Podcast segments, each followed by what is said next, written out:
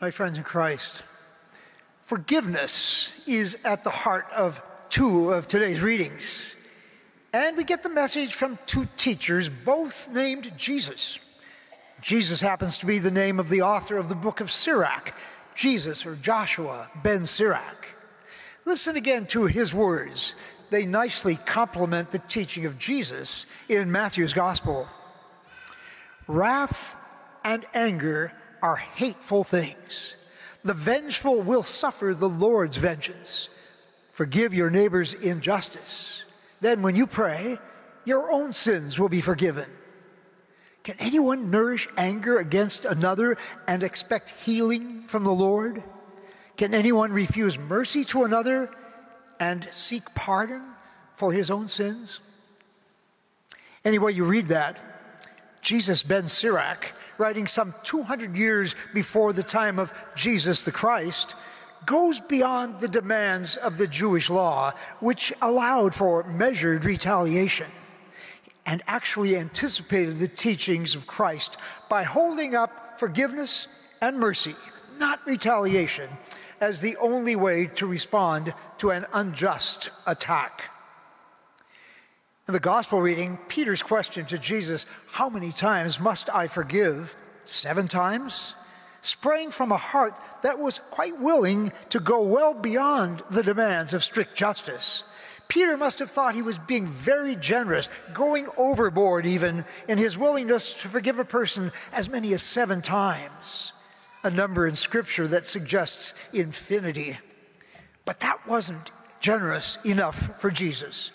Jesus raised the ante, as he so often does. He challenged Peter to go beyond generosity, even to go beyond common sense. He challenged him to go to the place where only faith can go. In saying to Peter, not seven times, but 77 times, Jesus was telling him that there is simply no limit to how many times a person is to forgive. But it's interesting to note that the parable Jesus tells to illustrate the point focuses less on how many times we are to forgive than on what it is we are to forgive. And that's where things get interesting and challenging. The ungrateful unforgiving servant of the parable was forgiven a huge amount of money 10,000 talents, one translation has it, another way of saying an astronomical sum. And Jesus says that if God places no limits on the divine forgiveness, we cannot place limits on ours. And if we do place limits on what we are willing to forgive, there will be limits placed on what God will forgive us a sobering thought, to say the least. Now, let me take this out of the realm of theory into a real life story. To the moving story of Corrie ten Boom, the Dutch woman who, along with her sister, was arrested by the Nazis for harboring Jewish people and who managed to survive the horrors of the Ravensbrück concentration camp. She later told her story in a book entitled the Hiding Place. I'm sure some of you have read it. The book gave her instant celebrity status and put her on the lecture circuit. One day, while speaking in a church in Munich, Ms. ten Boom saw across the room a balding, heavy set man. And the moment she saw him, she flashed back to a guard at Ravensbrück in a blue uniform and a visored cap and a skull and crossbones.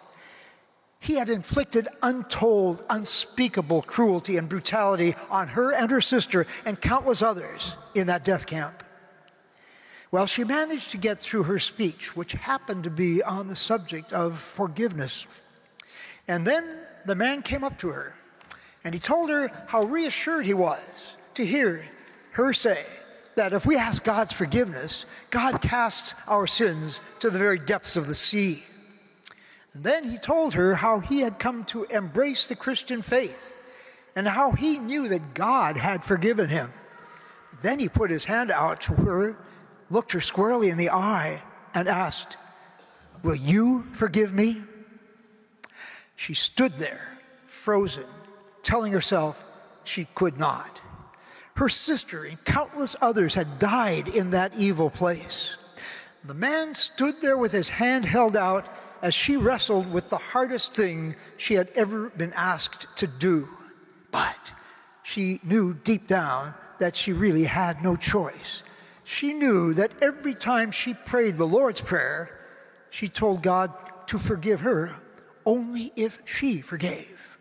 Still, she stood there, coldness clutching her heart, until, with a sheer act of the will, she said to God, I can offer my hand, but you must supply the feeling. Then, woodenly, mechanically, she extended her hand to the man. And as she did, she could feel a warm current racing down her arm and into their joint hands.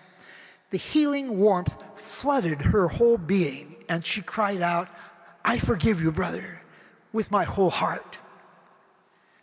Later, reflecting on that moment, she said, Never have I known God's love so intensely as I did then.